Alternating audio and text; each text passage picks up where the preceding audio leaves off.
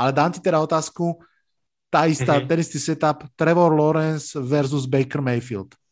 Uh, Trevor Lawrence jednoznačne. Wow. Baker je pre mňa middle of the road quarterback. Počúvate americký futbal s Vladom Kurekom. Volám sa Vlado Kurega, hlásim sa vám z domácej verzie štúdia 8.0. Ani sme sa nenazdali a sme v mesiaci jún a do začiatku NFL je už menej ako 100 dní. Dnešný diel je pre všetkých fanúšikov NFL Fantasy a špeciálne teda verzii Dynasty. Ak k ním patríte, tak fantázia. Vitajte a počúvajte.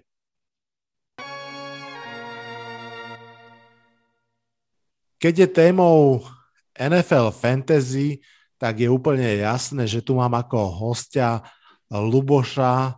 Lubo, ahoj. Čau Vlado, čau, ďakujem pekne za privítanie, že som znova mohol uh, prísť sa vyrozprávať.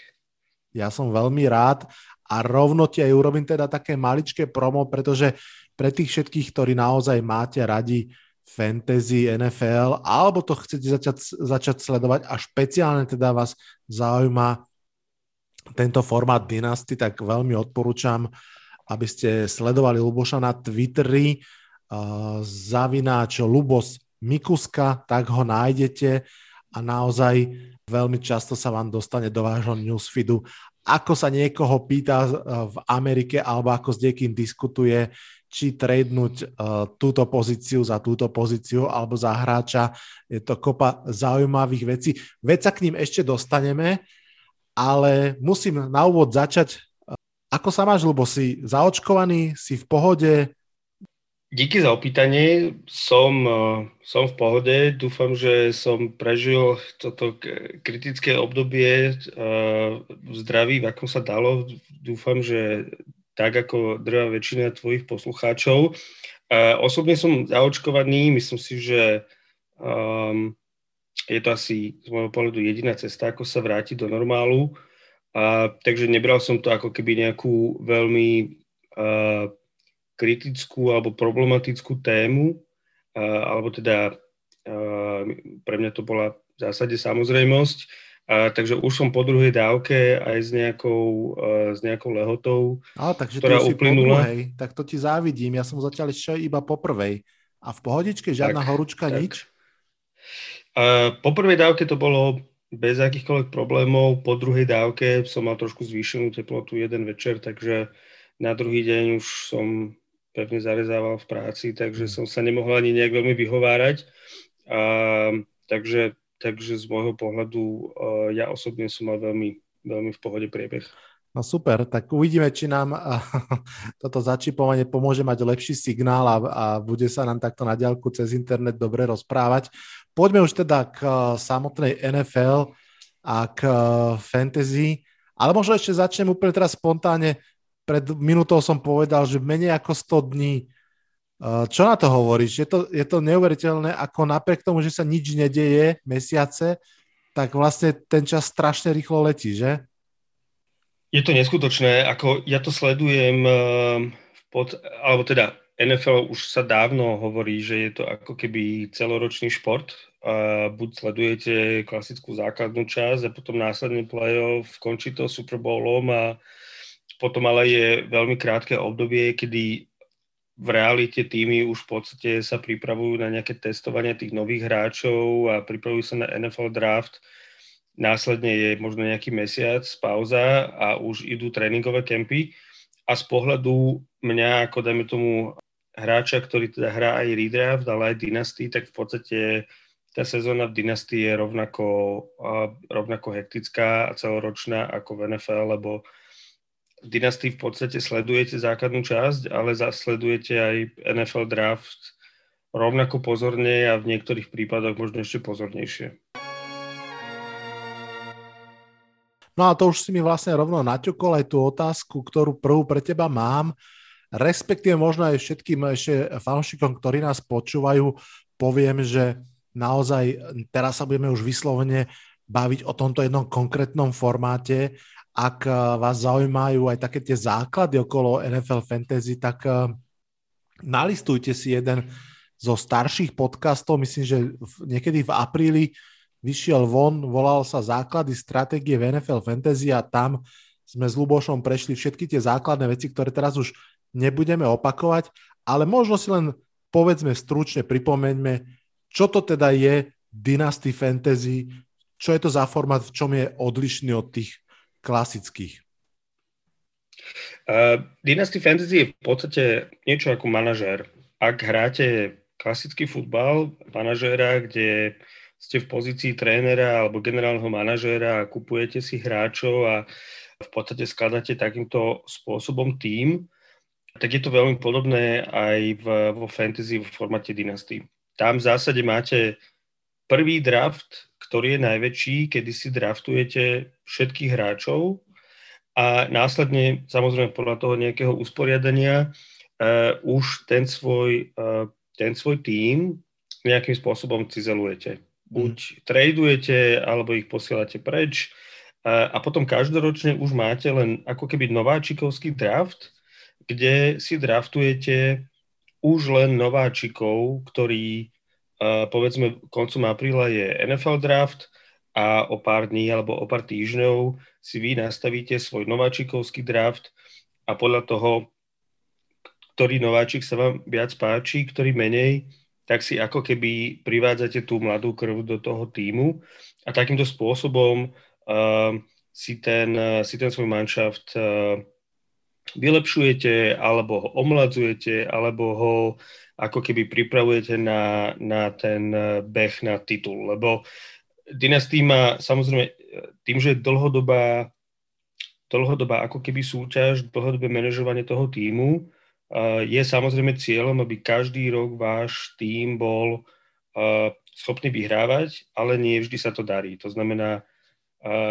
pri dynastii samozrejme už prichádzajú rôzne potom následné štádia, kedy buď sa snažíte ho omladiť a skôr sa zbavujete veteránov výmenou za, za, za draftové pozície, alebo naopak. Rýchla otázka. ja niektoré otázky budem dávať asi také, že veľmi jednoduché, lebo Dynasty som nikdy nehral, ale myslím, že tým pádom možno sa budem pýtať aj za mnohých fanúšikov. Je teda ten Dynasty tým väčší ako ten klasický redraftový, že máš o mnoho väčšiu lavičku, alebo vo finále stále potrebuješ mať, ja neviem, vymyslím si teraz 8 plus 8 hráčov plus minus, alebo ako to je? Štandardne to býva e, nastavené tak, že je to väčšie, lebo kým, dajme tomu v redrafte, máte v podstate e, vašich štartrov, to znamená podľa, podľa toho rozostavenia je to väčšinou jeden quarterback, dvaja runnery, dvaja receivery, jeden tight end, možno nejaký flex, kicker a defenzíva a k tomu si, k tomu si v podstate nastavíte, dajme tomu 5 uh, eh, pozícií na lavičke, tak v dynastii je to oveľa rozšírenejšie. Uh, tá lavička, dajme tomu v, v tej lige, ktorej som ja, má až 11 mm-hmm. uh, v podstate pozícií. Sú tam potom ešte také dve špecifika, od ktorých sa uh, dynasty formát um, rozlišuje od, od toho redraftu. Uh, v dynastii je, často po, sú pozície, ktoré sú dáne pre hráčov, ktorí sú na IR, to znamená sú zranení. Neráta, nerátajú sa vám ako keby uh, voči tomu, tomu limitu na, na vašej lavičke, takže viete si ich presunúť na pozíciu vyhradenú pre zranených hráčov. A potom je tam ešte jedno posledné špecifikum a to je, to je, uh, uh, to je časť kvázi lavičky, ktorá sa volá taxi. Taxi uh, sa dá chápať ako keby, uh, uh, povedal by som, nejaká farma, kde väčšinou na tú pozíciu taxi sa dajú dať uh, buď nováčikovia, alebo možno ešte tí, čo sú, dajme tomu, druhý rok v lige. Viete si ich tam odparkovať, a znova, nerátajú sa vám voči, voči tomu počtu na lavičke a podľa toho, ako to vlastne vy chcete, ako sa dohodnete, tí hráči na taxi tam môžu byť ako keby zaparkovaní bez toho, aby ste ich mohli dať na aktívny ten roster a, na, a hrať, pokiaľ je to, dajme tomu, niekto ako Justin Jefferson, že uh, je v podstate plnotným hráčom, ale niekedy sa to robí aj tak, že v podstate ten taxi hráč, keď ho dáte na začiatku ligy, tak on vám tam musí ostať uh, bez toho, aby ste ho vedeli použiť. Že je to vlastne Takže, len, že ty si ho chceš uchmatnúť po tom drafte, ale neplánuješ s ním tento rok hrať ešte, áno. ale chceš, aby si ho do budúcna mal. Presne tak. Presne mm-hmm. tak. Rovno k tomu, uh, lebo... prepač, ti dám otázku, mm-hmm. lebo mi to s tým veľmi súvisí. Pri klasickom redrafte, proste keď to jednoducho pokašle, mám zlú sezónu, tak vlastne tá dobrá správa je tá, že sa to celé resetuje a do ďalšej sezóny idem na novo draftovať úplne celé mužstvo a už som poučený, že OK, pochopil som, že potrebujem veľa running backov a tak ďalej, tak ďalej. No ale pri tomto dynasty formáte vlastne je asi o kus ťažšie to mužstvo prebudovať, keď si ho proste buď zle postavil, alebo ti zostarlo, ale hlavne ak si ho vôbec že z gruntu zle postavil, lebo je to tvoje prvé dynasty mužstvo, či tá otázka na teba, že je ťažké sa vysekať z takéhoto zlého mužstva a dá sa to akože za sezónu, alebo to trvá dlhšie? Skúsim nebyť filozoficky veľmi, ale v zásade je to možné, samozrejme. Všetko je možné. Neviem, či za sezónu, ale za dve určite by to malo byť možné, ale je tam veľmi dôležité pochopiť alebo teda nejakým spôsobom si učiť tú stratégiu, ako to vlastne spraviť.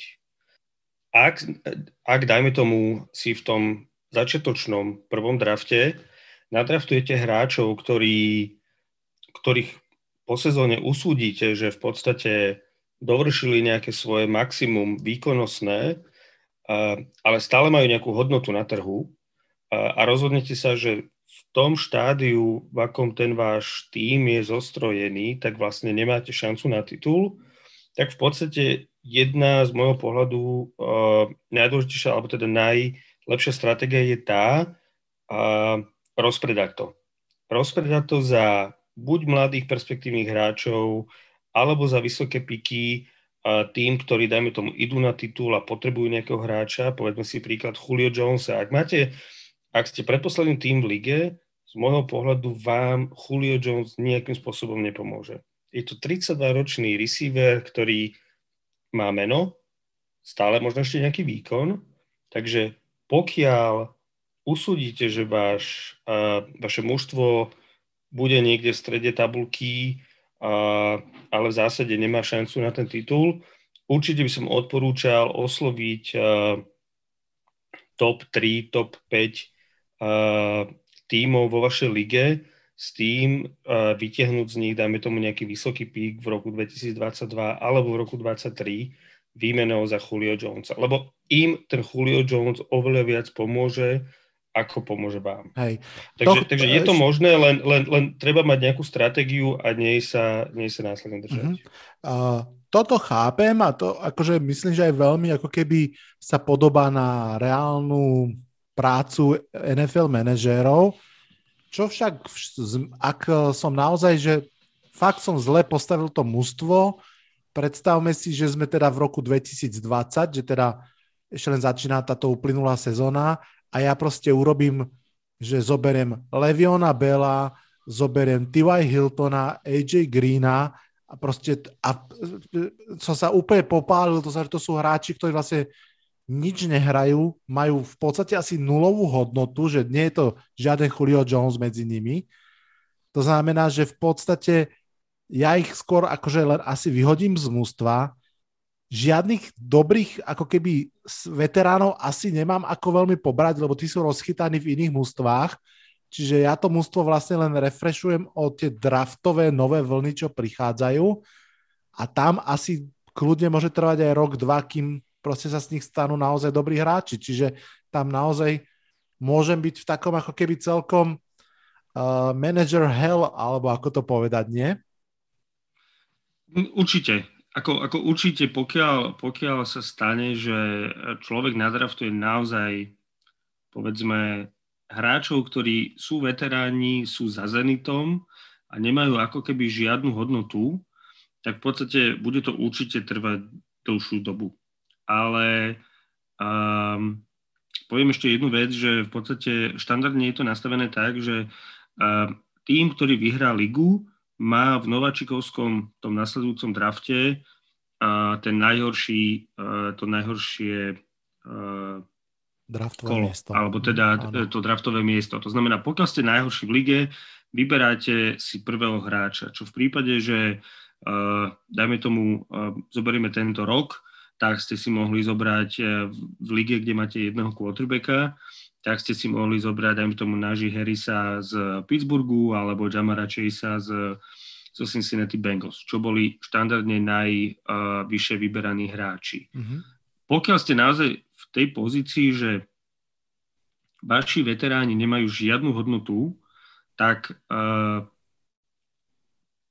dovolím si možno trošku nesúhlasiť, lebo myslím si, že každý má nejakú hodnotu, len je potrebné ako keby čakať na ten správny okamih. Mhm. Lebo ak, eh, dajme tomu, ste naozaj zlí, skončili ste poslední, máte ten najlepší, ten najlepší výber, eh, je samozrejme možné eh, to poňať tak, že si vyberiete toho najle- najlepšieho nováčika a budete takto postupne si skladať ten tým. Ale z môjho pohľadu by bolo oveľa, oveľa lepšie to, čo si vždy myslím, že NFL týmy v skutočnosti by mali robiť, ísť dole v tom poradí a dať ten lepší pik, paradoxne, týmu, ktorý za ten lepší pik zaplatí. Jasne. To znamená, ak Roz, máte jedna jednotka... ten pík do, do viacerých píkov, hej? Presne tak, presne tak. Uh, takže v podstate uh, sú stratégie, ako sa, ako sa ako keby uh, z, toho, z tej zlej situácie dostať, len je veľmi dôležité si vybrať nejakú tú filozofiu a držať sa nej, uh, lebo tým, že dynastia je naozaj ako keby dlhoročná záležitosť a nie vždy vyhrávate, tak uh, môže prísť situácia, kedy jednoducho si poviete, že váš tým nemá na titul, rozhodnete sa ho rozpredať, čo je síce fajn a zábavné, keď robíte trady, ale keď príde základná časť a vy prehrávate každý týždeň, lebo v podstate vašim cieľom je ako keby prehrávať a mať ten, ten výber v nováčikovskom kole čo najlepší, tak uh, tá možno súťaživosť je trošku taká uh, pošramotená, že, že vám to nedá sa snažiť vyhrávať, lebo každý chce vyhrávať a prehrávanie nie je až taká veľká sranda. Takže je potrebné si vytýčiť tú stratégiu, držať sa nej a, a ten, ten rebuild je, sa v zásade dá spraviť za každých podmienok. Ešte jedna takáto všeobecná otázka, potom už pôjdeme do konkrétnejších mien a situácií. Ako dlho ako keby ti to jadro mústva vydrží. Inými slovami, dajme tomu, že draftuješ normálne, nepokašľal si to na úvod, či to mústvo má nejakú výkonnosť, bojoval si vo finále, potom si bol piatý, potom si bol prvý a tak ďalej, že uh, koľko rokov ako keby udržíš to mústvo plus minus pokope z tvojej skúsenosti a kedy potom už ako keby naozaj prichádza k takému tomu prirodzenému jednomu roku, keď robíš naozaj že prestavbu. Je to podobne ako v NFL, že 2, 3, 4 roky maximálne je ako keby to uh, championship window? Ono to veľmi závisí uh, samozrejme od toho týmu, ktorý máš, lebo pokiaľ máš, dajme tomu uh, quarterbacka, ktorým je Tom Brady, uh, Drew Brees, a Philip Rivers a podobne, Ben Roethlisberger, až na pár výnimiek, a tak v podstate, pokiaľ máš takéhoto quarterbacka, tak túto pozíciu nemusíš riešiť 10 rokov. Čo znamená, že ty ako keby chceš uh, obnovovať, oživovať, doplňať a omladzovať tie ostatné pozície. Po quarterbackovi je, dajme tomu, pozícia tight enda a wide receivera, ktoré majú to obdobie najdlhšej výkonnosti relatívne najdlhšie. To znamená, pokiaľ máš niekoho, ako je Justin Jefferson, AJ Brown, DK Metcalf a podobne, to sú hráči, ktorí budú top 5, top 7, top 10 na svojich pozíciách najbližších 7 rokov. Je to samozrejme problém, pokiaľ máš 29-ročného Davante Adamsa, tu už naozaj prichádza do úvahy tá skladba tvojho týmu. Či si povie, že uh, skúsiš s Davantem ešte jeden rok a potom vieš, že už tu tá jeho hodnota nie je taká, alebo čo si myslím, že je oveľa, uh, oveľa lepšie riešenie, aj keď možno v tom krátkodobom horizonte uh, je trošku bolestivejšie, že vymeníš, alebo teda pokúsi sa vymeniť Davante Adamsa za niekoho, kto momentálne nemá tú výkonnosť, ale je v podstate mladší a je tu perspektíva, že tú výkonnosť v priebehu nejakých, dajme tomu, dvoch rokov dosiahne. Takže a k tomu samozrejme sa pokúsiš pribaliť nejaký vysoký pík v budúcnosti, aby uh, si mohol pravidelne čerpať uh, z tej mladej liahne. To znamená, vymeníš Davante Adamsa za niekoho ako je Brandon Ayuk, alebo mm-hmm. CD Lamb, alebo Justin Jefferson, ale to si nemyslím, že ten uh, jeho majiteľ bude chcieť. Proste Hej. takýmto spôsobom to vždy obmeníš. A Najkritickejšou pozíciou je samozrejme running back. Sú najhodnotnejší, majú najväčšiu výkonnosť, ale v podstate pri running backoch vo všeobecnosti sa môžeme baviť o nejakom dvoj, trojročnom mm. okne, Hej. Počas ktorých sú, majú naozaj vrcholovú uh, výkonnosť, vyhýbajú sa im relatívne zranenia a pokiaľ im nebude niekto dá ten druhý kontrakt, tak ešte stále ho môžeš ešte stále ho môžeš vymeniť. Rýchla pocitová Čiže, otázka, mm, prepač, na ano. teba, aby sme to už predkali aj praxou. Pre teba konkrétne, čisto subjektívne, je v tejto chvíli napríklad už čo Saquon Barkley starý na to, aby si ho od niekoho tradol? Akože zobral k sebe? A vedel som, že sa ma na to odpýtaš. A paradoxne mám ho v jednom týme. Vymenil som ho pred sezónou za Antonio Gibsona. Že poslal a... si preč mladšieho Gibsona a zobral si staršieho Barkleyho, hej? Poslal som preč Gibsona, hoci môj tým uh, nie je ako keby championship contender, ale z môjho pohľadu tam bola tá hodnota. Gibson je síce mladý, ale stále ešte možno nejaký nie celkom uh, overený hráč. Saquon bol po sezóne zranený, má 24.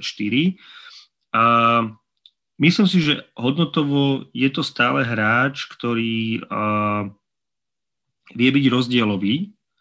Uh, jeho problém je zranenie. Ja som sa ho snažil paradoxne znova dať preč za nejaký trade výmenou za Kema Akersa a nejaké, nejaké draftové piky. Uh, ale to je ten problém, že on stále má to meno, aj stále ten vek. Uh, ale jeho hodnota bude oveľa vyššia, dajme tomu počas sezóny, kedy a, ukáže, že to zranenie sa na ňom neprejavilo. Hmm. A, pokiaľ bude mať prvé tri zápasy a, také jeho štandardné, tak viem si predstaviť, že, a, že jeho výmena a, nebude, nebude až taká problémová. Keby som mal ale zároveň a, tým, ktorý, o ktorom si myslím, že ide na titul, tak si ho určite nechám. Uh-huh. Takže vždy je to ako keby nejaké to posúdenie tej hodnoty hráča, lebo uh, toto je v podstate ten najväčší, najväčší rozdiel medzi dynasty a tým redraftom.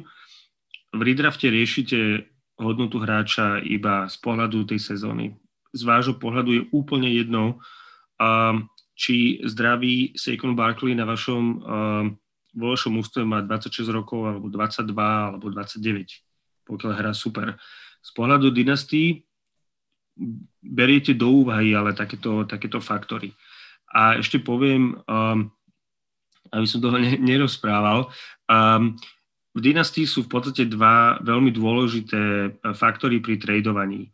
Pred, uh, alebo teda tesne po NFL drafte, kedy všetci v podstate sú nejakým spôsobom, uh, majú hlavu zamotanú z nádejných nováčikov, je najťažší, najťažší čas, kedy sa viete zbaviť nejakého nováčika. Alebo teda, kedy viete získať nejakého nováčika. Alebo kedy viete získať uh, nejaký vysoký, nejakú vysokú pozíciu na drafte.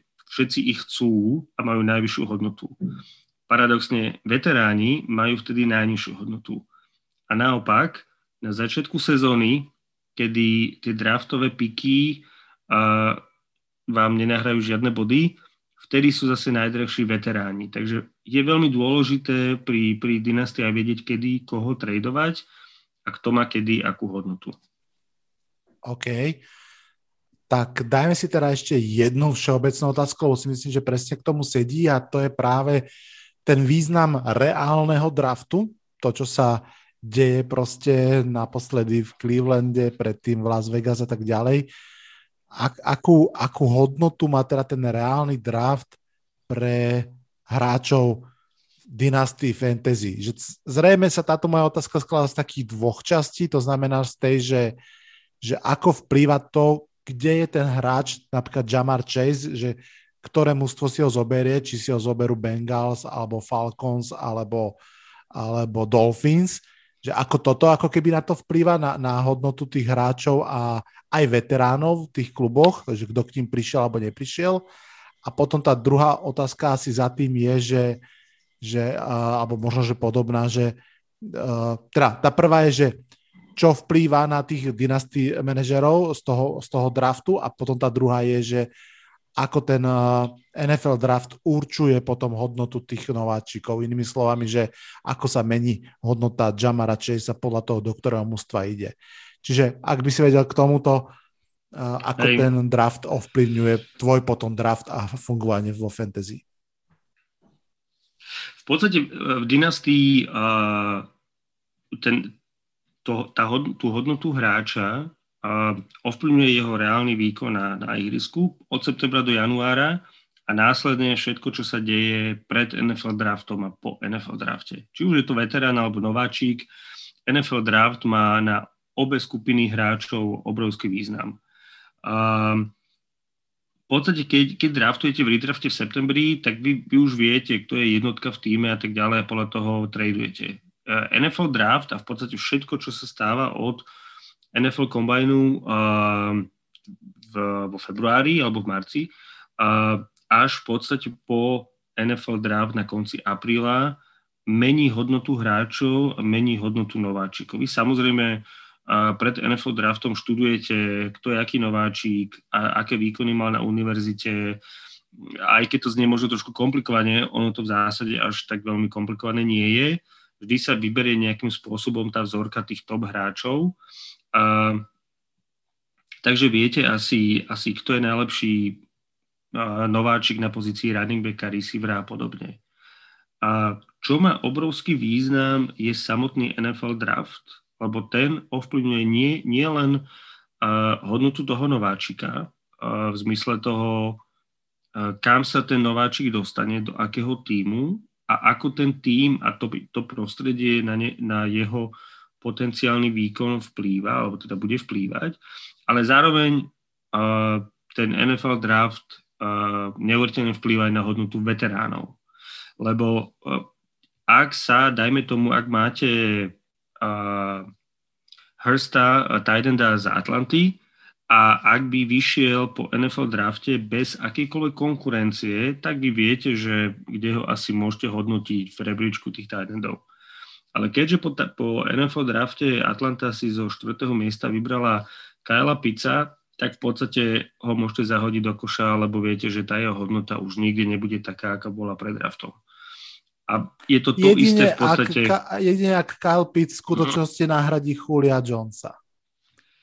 Áno, áno. Ako nemyslím si, že, že Hurst, uh, že asi som to prehnal, keď som povedal, že ho môžete zahodiť do koša, ale, ale je tu určite konkurencia na jeho pozícii a to v podstate vplýva pre každú jednu pozíciu uh, vo vzťahu veterán nováčik. Ak uh, mužstvo draftuje nováčika running backa a nebude aj vysoko, lebo to je tiež veľmi dôležité, či niekoho draftujú, dajme tomu v prvom kole, v druhom alebo v šiestom, tak vy viete, že v podstate prišla mu naozaj seriózna konkurencia a viete, že ak e, mužstvo si draftuje e, wide receiver v prvom kole a dá mu veľké peniaze, tak asi neplánujú s ním, e, že bude na lavičke. A to isté pre running backa. Takže tá hodnota hráčov, tá konkurencia na pozíciách a tá, ten depth chart toho mužstva je z pohľadu dynastii obrovsky ovplyvňovaný NFL draftom. Hmm. OK. Dobre, dáme si krátučku prestávku len na jingle, takže nikam nechodte a pôjdeme sa už rozprávať o mnoho konkrétnejšie, o konkrétnych menách a vlastne aj o Lubošových tímoch. Takže o chvíľku sme naspäť.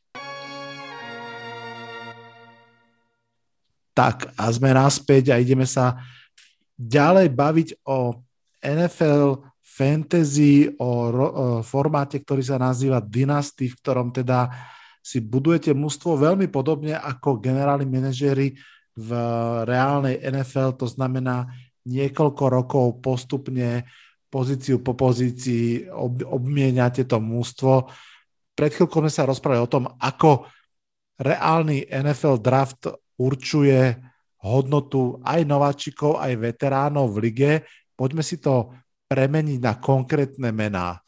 Takže prvá otázka samozrejme znie, že asi si všetci pamätáme, v akom poradí išli top 10 hráči a vieme, že na začiatku išli ofenzívni hráči, vieme, že, že išiel prvý Trevor Lawrence, potom išli ďalší quarterbacki, uh, potom išiel Kyle Pitts a napriek tomu si pred pár minútami povedal, že, že tými najhodnotnejšími nováčikmi z pozície, teda už keď sa draftuje do dynasty, boli Najee Harris, ktorý išiel asi okolo 20. miesta a Jamar Chase, ktorý išiel teda uh, myslím, že až po Kyleovi Picovi. Takže otázka na teba, ktorí nováčikovia sú ako keby takí hlavní darlings, ktorých hodnota posilnila tým, kde a ako draftli a ktorých naopak možno sa aj trošku zhoršila pozícia.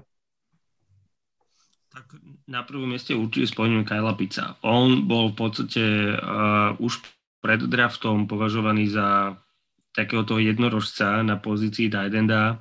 Uh, vo všetkých hľadiskách bol hodnotený ako naozaj generačný prospekt. A uh, ako jeho, jeho postavenie uh, top nováčika na pozícii Tidenda v podstate nemohlo ohroziť takmer nič.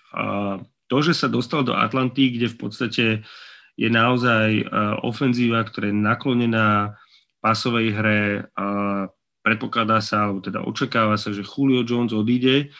A, a v podstate ten, ten objem tých targetov, ktorý, ktorý sa očakáva u ňoho, je tak enormný, že v podstate Momentálne videl som niekde trade, kde bol vymenený Kyle Pitts za Saquona Barkleyho, čo je absolútne nepredstaviteľná, nepredstaviteľná myšlienka vzhľadom na to, aký, aký cenení sú tí running backi, najmä tak výkonní, ako je Saquon, ale Kyle Pitts je momentálne asi najhodnotnejšia komodita, čo sa týka dynasty trhu, alebo teda nováčikov.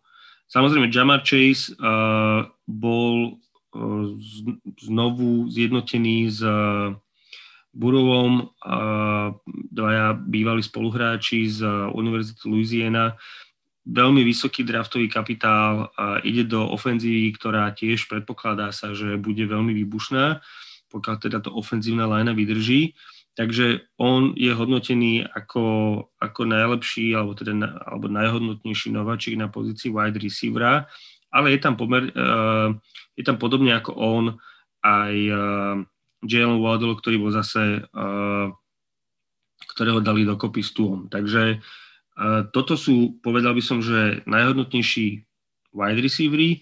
Čo sa týka, um, čo sa týka running backov, tak tam je asi víťazom z tohto pohľadu Najee Harris, ktorý síce tiež v Pittsburghu už tá ofenzívna lajna nie je to, čo bývala, ale očakáva sa, že bude ako keby tým uh, klasickým uh, ťažným koňom, ktorý dostane okolo 20 dotykov z loptou za zápas a v podstate pri running backoch objem tej práce je, je nieký, možno tá najkľúčovejšia vec.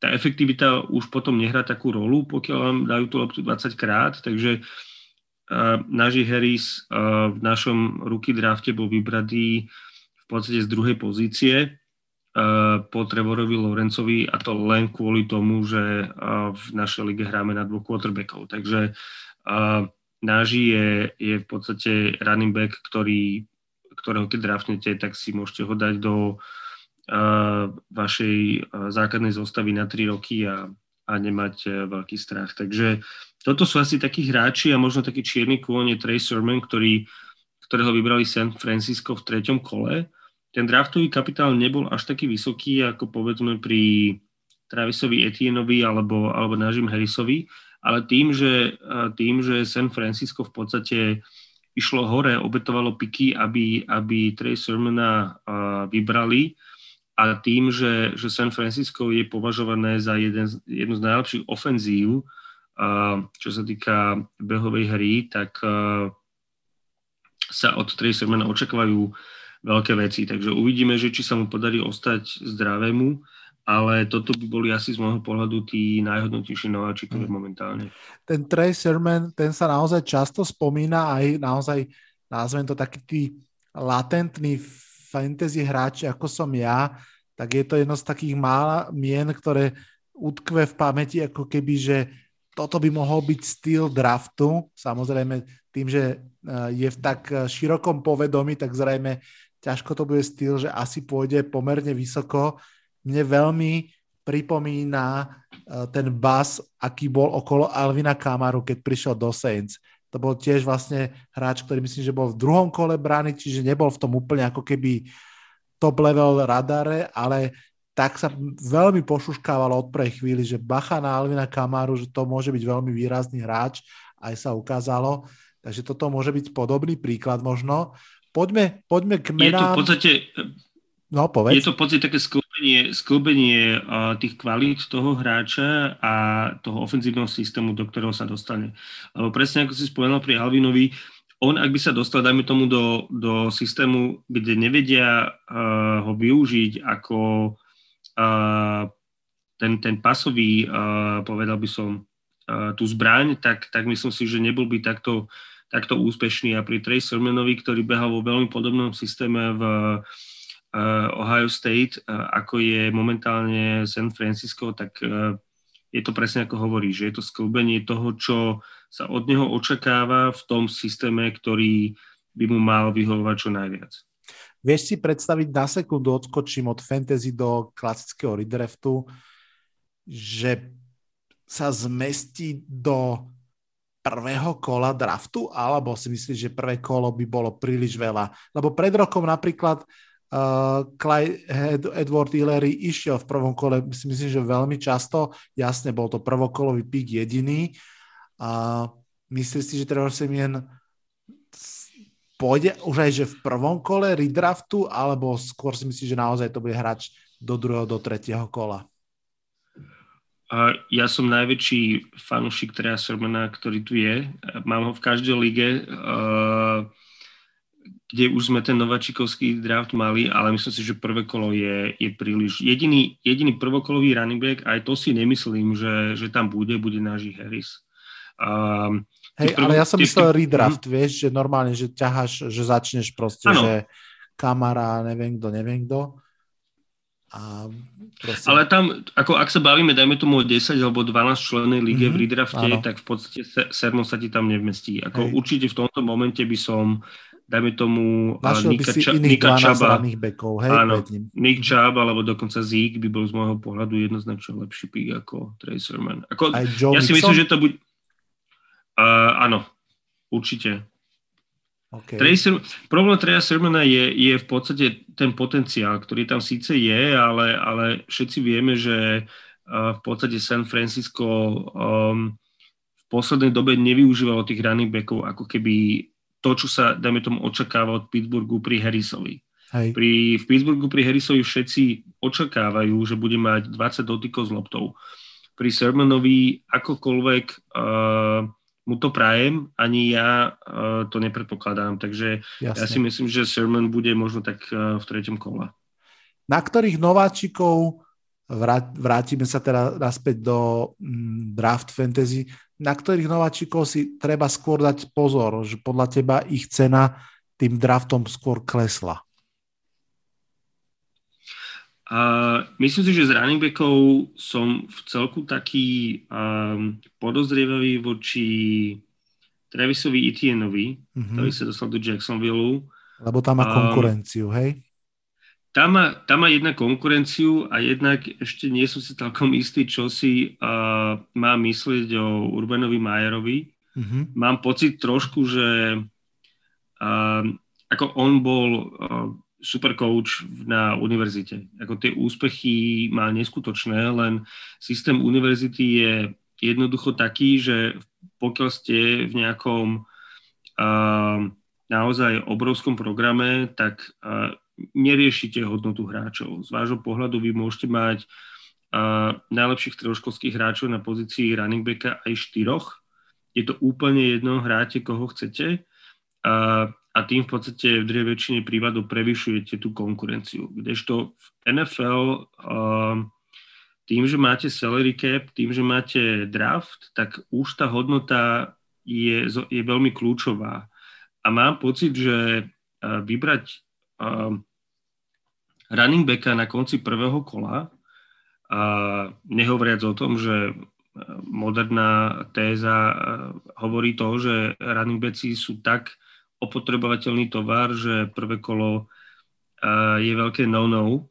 A, a násled, keď, keď máte na rostri niekoho ako je James Robinson, ktorý sa naozaj osvedčil, hoci bol nedraftovaný hráč, a následne povedať o Travisovi Etienovi, že z neho chcete spraviť running backa na tretie downy, je niečo, čo mi trošku tak zaváňa tým, že možno Urban Meyer, nechcem povedať, že nevie, ale, ale nie som si celkom istý, či ešte mu, mu možno dochádza, že tá hodnota hráčov je niekde iná a je potrebné ju brať do úvahy pri skladbe toho týmu.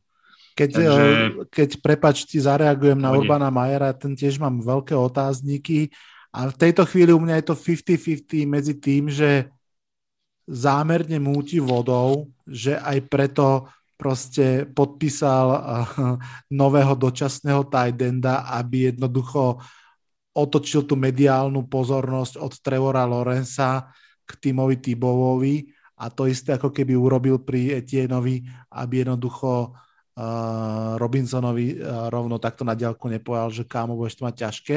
Že to je možnosť A a možnosť B je tá, ktorú si teraz naznačil, že vlastne robí kroky, ktoré môžu byť deštruktívne, tak ale uvidíme. Ako, akože... ako, dajme tomu, keby som si mal vybrať z dvoch uh, running backov, ktorí boli vybratí v prvom kole medzi Náži Harrisom a Travisom Etienom, tak v zásade by tá situácia mala byť veľmi podobná.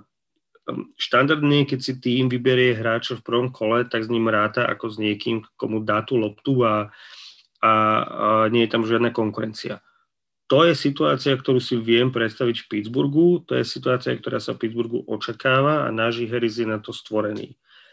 Travis Etienne, popri tom všetkom, čo Urban Meyer spravil a povedal, popri tom, že je na súpiske James Robinson, uh, Carlos Hyde, ktorý je spomínaný, je tam tak veľa otáznikov, že uh, 10 krát z 10 prípadov si vyberiem náži Harrisa pred Travisom Etienom. Daj mi ešte nejaké iné meno okrem Travisa Etiena. Rashad Bateman. Wide receiver, ktorý... Ty neveríš, uh, že Lamar Jackson dokáže hádzať, hej? Nie, nie. Um, nie je to až tak veľmi Lamarový. Uh, nechcem ti povedať, že Lamar Jackson je paser na úrovni Patricka Mahomesa. Určite nie, ale um, Rashad Bateman je, je super prospekt, ktorý má pred dvoma rokmi vynikajúcu sezónu. Ak by sa dostal do, do inej ofenzívy, ako je Baltimore, tak e, by som skákal až po strop. Problém, problém Baltimoru nie je tak, až tak veľmi Lamar, ako ofenzívny systém, ktorý oni presadzujú. Je samozrejme um, dôležité povedať, že ten ofenzívny systém je tam kvôli tomu, že je tam Lamar, ale jednoducho objem hádzaných hlôb v Baltimore nikdy nebude na úrovni Kansas City, Cincinnati a podobne. A to je ten problém, že... Hej. Jedine, prepač, jedine, že by to chceli trošinku zmeniť, aj keď to sa asi nepredpokladá, lebo tak ako si povedal, tá, tá sila Lamara je proste v tých behoch. Zostanem pri tom Rašadovi Batemanovi, mal by u teba vyššiu fantasy hodnotu, keby ho zobrali Giants? ktorí zase majú dajú to, že menej kvalitného quarterbacka, ale predsa len viac ochotného Ale to hádzať. budú mať len jednu sezónu. To budú mať len jednu sezónu. Od tej ďalšej ja si myslím, že bude niekto... Určite. Keď, keď hádžeš jednoducho 20 krát za zápas a, a tí top receivery majú 10 targetov, tak a je nepredstaviteľné, aby akýkoľvek receiver v Baltimore mal, 10, mal 50-percentný podiel na targetoch. No ale zase, Takže... zase ten Batman, prepáč, že ti tak skáčem do reči, ale ten Batman by bol v Giants predsa asi v tieni minimálne Kennyho Goledaja. Určite áno, ale uh, ja by som si radšej vedel predstaviť 7 targetov od DJ Jonesa, a teda DJ, prepač, uh, Daniela Jonesa túto sezónu uh, ako 7 targetov od Lamara. Mm-hmm. Uh, aj napriek tomu teda, že Kenny Golday uh, je jednotka, sa predpokladá, že bude jednotka v Giants. Okay. Takže, takže uh, Rashad Bateman je, je z môjho pohľadu ako keby ten, ten porazený z toho draftu, lebo uh, ten spot, kde on pristál a popri tom ešte uh, v podstate Baltimore podpísal Sammyho Watkinsa, v štvrtom kole vybral ešte Talena Wallisa, takže v podstate ten depth chart je tam tak nahustený pri tom malom objeme, že uh, hoci mu stále verím, hoci stále si myslím, že je to výborný prospekt, uh, tak musím povedať, že uh, nie som z toho nadšený. Hmm. A možno, že tu je ale aj dobre povedať, že naozaj my sa teraz o tom bavíme z perspektívy fantasy futbalu. Že, že ano. je niečo iné, že ja si akože dovolím ako keby možno povedať, že pre Baltimore ako taký je toho, ten draft Rashada Batemana dobrý nápad, ale pre Rashada Batemana vo fantasy je to teda žiaľ ako keby menej šťastný scenár. Určite, ako on ako hráč je stále super a pokiaľ mu dajú 5 úloh za zápas a on ich vyhrá tak ako to vedel robiť na univerzite, tak uh, to bude pre Baltimore len dobre, lebo mm. oni v poslednej dobe žiadneho Pro Bowl receivera nemali. To, že z pohľadu uh, fantasy uh, bude irrelevantný, tak to je bohužiaľ prípad veľmi veľa hráčov, dajme tomu z New England Patriots, kde jednoducho Bilovi Beličikovi nezáleží na vašom fantasy týme, on chce vyhrávať, takže... Tak by to asi aj takže malo tak. byť. Presne A tak. Presná konkrétna otázka, modelová. Predstav si, že je to teda tvoj tím, uh, ktorý je nie v úplnom rozklade, to znamená, že máš s ním aj celkom ako keby ambície, byť v hornej polovičke ligy a možno to aj vyskúšať, vyhrať. Jednoducho nie je to úplná prestavba, skôr, skôr ho už dobudovávaš ale nemáš quarterbacka, lebo si tam mal 20 rokov Toma Bradyho a ten práve ohlasil, že končí a máš práve si teda akože na kloku draftu a máš k dispozícii, teda asi draftu nie, lebo ti zmiešam tých quarterbackov, ale proste môžeš si vybrať jedného z následovných quarterbackov. Justin Herbert, Joe Burrow, Tua Tangovailoa, Trevor Lawrence.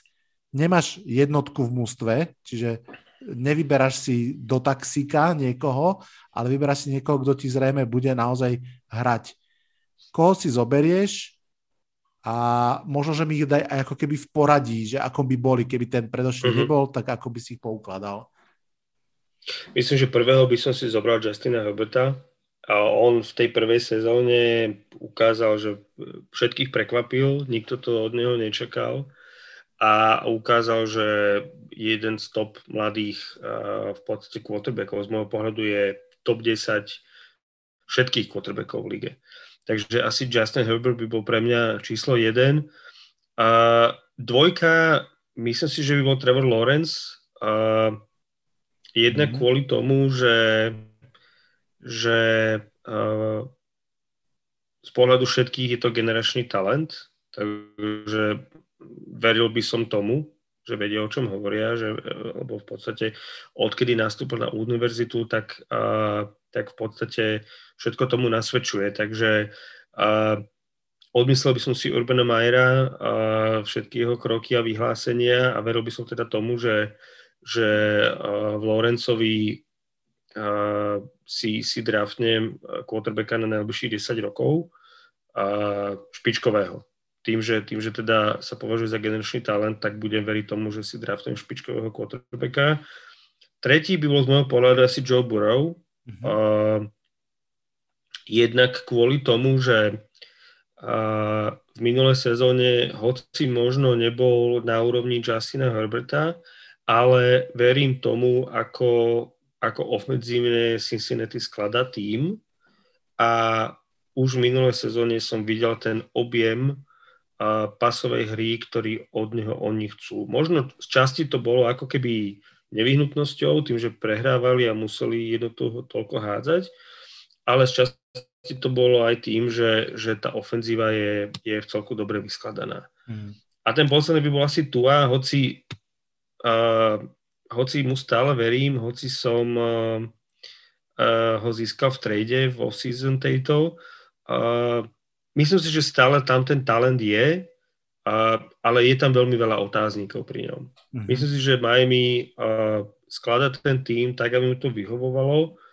Veľmi rýchlych hráčov, Jalen Waddle, myslím si, že bude veľmi úspešný pri ňom.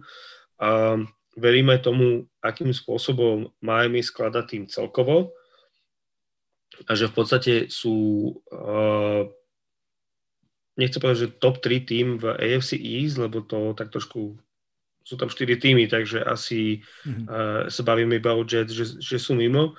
Uh, ale každopádne myslím si, že sú top 2 tým v, v AFC East a verím tomu, akým to skladajú. Takže, ale napriek tomu tie otázky tam sú, uh, tie výkony, uh, tých highlightov minulé sezóny nebol až tak veľmi veľa, uh, takže asi by som si ho vybral ako posledného som trochu prekvapený, aký to chápem. A ako myslím, že ten Justin Herbert je jasný, presne ako si povedal, to už je v tejto chvíli top quarterback celej ligy. Pri tých ostatných ma presne zaujímalo to, že máme nejaký sample size pri Joey Burovi a Tuovi Tangovajlovi versus čistý iba ako keby potenciál Trevora Lorenza. Tak ešte ti dám jednu otázku z tohto uh, očakával, si, očakával si, že Joe Burrow bude druhý? Očakával si, že Joe Burrow no, bude ako, druhý? Neočakával som, bol som zvedavý. Ja by som pocitovo zobral Joea Burova, ale samozrejme nemám ten rozmer dynasty ako keby úplne nacítený a ako keby tú výhodu toho, ako dlho ešte môže ako keby fungovať, ale v zásade pri obidvoch quarterbackoch sa bavíme o jednoročnom a dvojročnom starterovi, čiže tá dĺžka kariéry by mala byť pomerne rovnaká aj kvalita tej kariéry. Takže tam mi trošku ako keby nahrával v prospech, že Joa už sme videli a vieme, že to plus minus zvláda. Ale dám ti teda otázku, tá istá, mm-hmm. ten istý setup, Trevor Lawrence versus Baker Mayfield. Uh, Trevor Lawrence jednoznačne. Wow. Baker je pre mňa middle of the road quarterback. Mm. Bohužiaľ. Okay. Uh, jednak, to, jednak to vyplýva z toho, že uh, jednak to vyplýva z toho, že tá Cleveland offense je, je ranovo alebo teda behovo e, naladená, čo teda trošku ukrajuje z toho,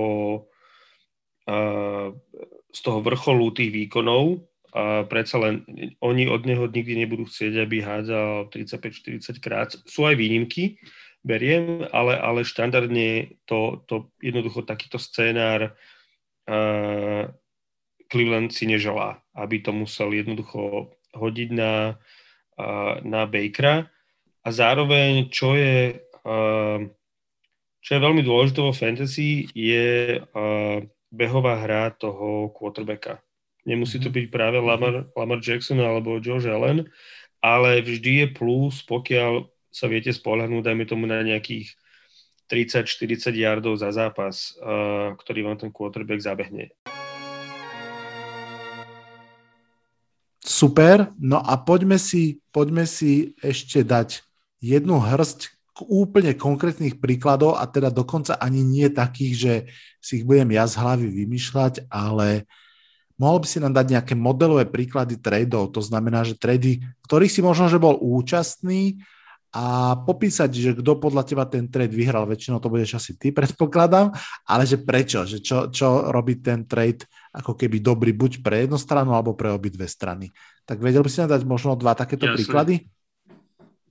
No našťastie uh, ja som, ako už často spomínam, som aktívny trader, takže tých tradeov je, je neurekom. Uh, každopádne uh, môžeme si, môžeme možno vytiahnuť taký jeden z tých posledných, kde som za Trey Sermona uh, zaplatil prvé kolo budúci rok, alebo teda pík v prvom kole budúci rok, a pík v treťom kole budúci rok a Nelson Aguilar, čo znamená za running backa, ktorý má nejaký ten potenciál, som dal top 12 nováčika v budúcom roku, nevediac, na akom mieste skončím. To znamená, a potenciálne to môže byť veľmi vysoký pík a pik v treťom kole, čo už v zásade sa bavíme o naozaj nejakom hráčovi skôr toho takého menšieho potenciálu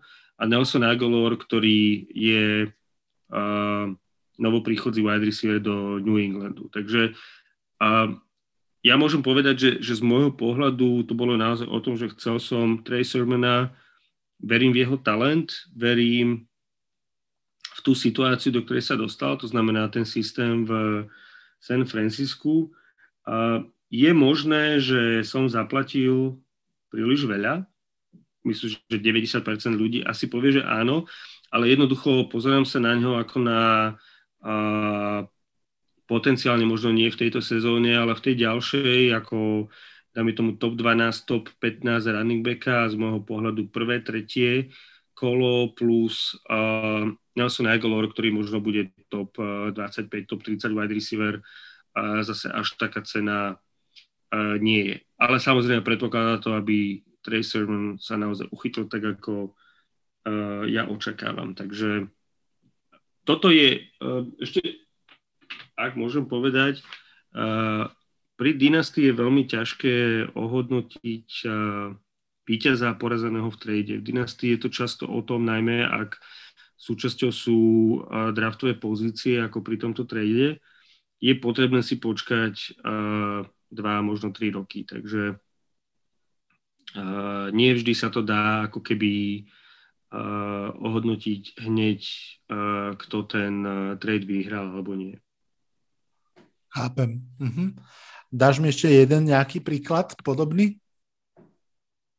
Uh, ešte jeden minulý rok v podstate uh, podarilo sa mi naštartovať alebo teda nastúpiť na, na ten uh, vlak Jamesa Robinsona uh, už v podstate v tréningovom kempe, kde mm-hmm. som ho v podstate tak ako veľmi veľa um, fantasy manažerov získal v podstate z waveru, čo je naozaj ako, ako je to jeden jediný prípad, o ktorom viem, že takto vysoko uh, sa vyšiel ho running back, ktorý v podstate nebol vysoko draftovaný. A počas sezóny, myslím si, že po uh, 4. alebo 5. kole som ho vymenil za vtedy sa veľmi trápiaceho tým, že prišiel Teddy Bridgewater, vtedy sa veľmi trápiaceho DJ Mora a prvé kolo v roku 2021, to znamená tento rok, z ktorého uh, sa stal Kyle Pitts. Lebo z tohto miesta som v podstate uh, tento rok predvčerom draftoval Kyle Pitsa. Takže Uh, vymenil som Jamesa, na konci teda ten sumár je taký, že som vymenil Jamesa Robinsona za DJ Mora a Kyla Pizza. Uh, a aby som možno ešte trošku uh, povedal filozofiu toho celého, uh, ja som mal tým, ktorý nebol pripravený vyhrávať. A čo bol jeden ako keby faktor zohľadňujúci, prečo som sa rozhodol Jamesa Robinsona vytredovať. Um, to znamená, posunul som ako keby tú hodnotu toho hráča do budúcna a ľudovo povedané, vykešoval som ho za niečo, čo mi pomôže v čase, kedy môj tým bude mať ako keby tú väčšiu silu. Čo si myslím, že sa mi podarilo, lebo uh, z dlhodobého hľadiska uh, DJ Moore a Kyle Pitts asi sú uh, podstatne hodnotnejšie ako James Robinson. A ten druhý faktor, prečo som to spravil, je ten, že keď e, v Dynasty samozrejme zohľadňujete aj ako keby tú hodnotu hráčov v tom danom čase, vo vzťahu k hodnote hráčov, k potenciálnej hodnote hráčov v budúcnosti. A pod budúcnosťou nemám na mysli 5 rokov, hovorím dajme tomu o roku. Tým, že James Robinson bol v podstate nedraftovaný hráč, ktorý bol, sa veľmi rýchlo vyšvihol, tak uh, sadil som na to, že jeho hodnota bude nie veľmi, uh, povedal by som, že zrejmá a jasná a môže kolísať, čo sa nakoniec aj potvrdilo tým, že Jacksonville uh, draftol Travisa Etiena. Takže uh, pri dynastii uh, tých faktorov je veľmi veľa, čo sa týka, uh, týka tradeov. Uh, je tam veľmi veľa faktorov, ktoré to robia o to o to povedal by som zábavnejšie. Hej. Luboš, ja ti veľmi, veľmi pekne ďakujem za dnešné rozprávanie sa o fantasy. my v jednej tej klasickej lige spolu hráme, ty v nej myslím budeš dokonca obhajovať titul, že v tejto novej sezóne. Áno, pokúsim sa. Tak ja ti z plného srdca prajem, aby sa ti to nepodarilo. Respektíve, aby som ťa ja porazil. Ak to nebudem ja, tak potom ti doprajem, aby si vyhral. Ešte raz ti veľmi pekne ďakujem za návštevu v podcaste a verím, že sa budeme počuť ešte niekedy v blízkych mesiacoch. Ďakujem veľmi pekne, že uh, si ma znova pozval, že som sa mohol vyrozprávať a um, dúfam, že uh, teda sa stretneme v Fantasy Lige a, a možno aj s uh, ostatnými poslucháčmi tvojho podcastu. Ďakujem ešte raz. Ja ďakujem. No a dúfam, že ste si dnešný Fantasy Draft užili. Rovno pripomeniem, že pre fanúšikov podcastu teda existujú dve fantasy ligy, ktoré organizujem a tento rok k ním pridám ešte minimálne jednu, možno dve, tak uvidíme. Uh, takže niekedy v auguste okolo preseason zápasov pozorne sledujte Facebook Americký futbal s Vladom Kurekom, tam dám informáciu, kedy ligy otvorím, aby ste sa mohli prihlásiť, potom budeme draftovať a potom budeme súťažiť pochopiteľne. Nebudú to síce dynasty ligy, o ktorých sme sa dneska rozprávali, ale tie klasické redraft, no verím, že to bude tak ako každý rok skvelá zábava a uvidíme, či Luboš obhají so svojimi Fantasy Patriots titul. Pre dnešný diel je to už každopádne všetko. Čakajú nás ešte dva podcasty v tejto tretej sezóne.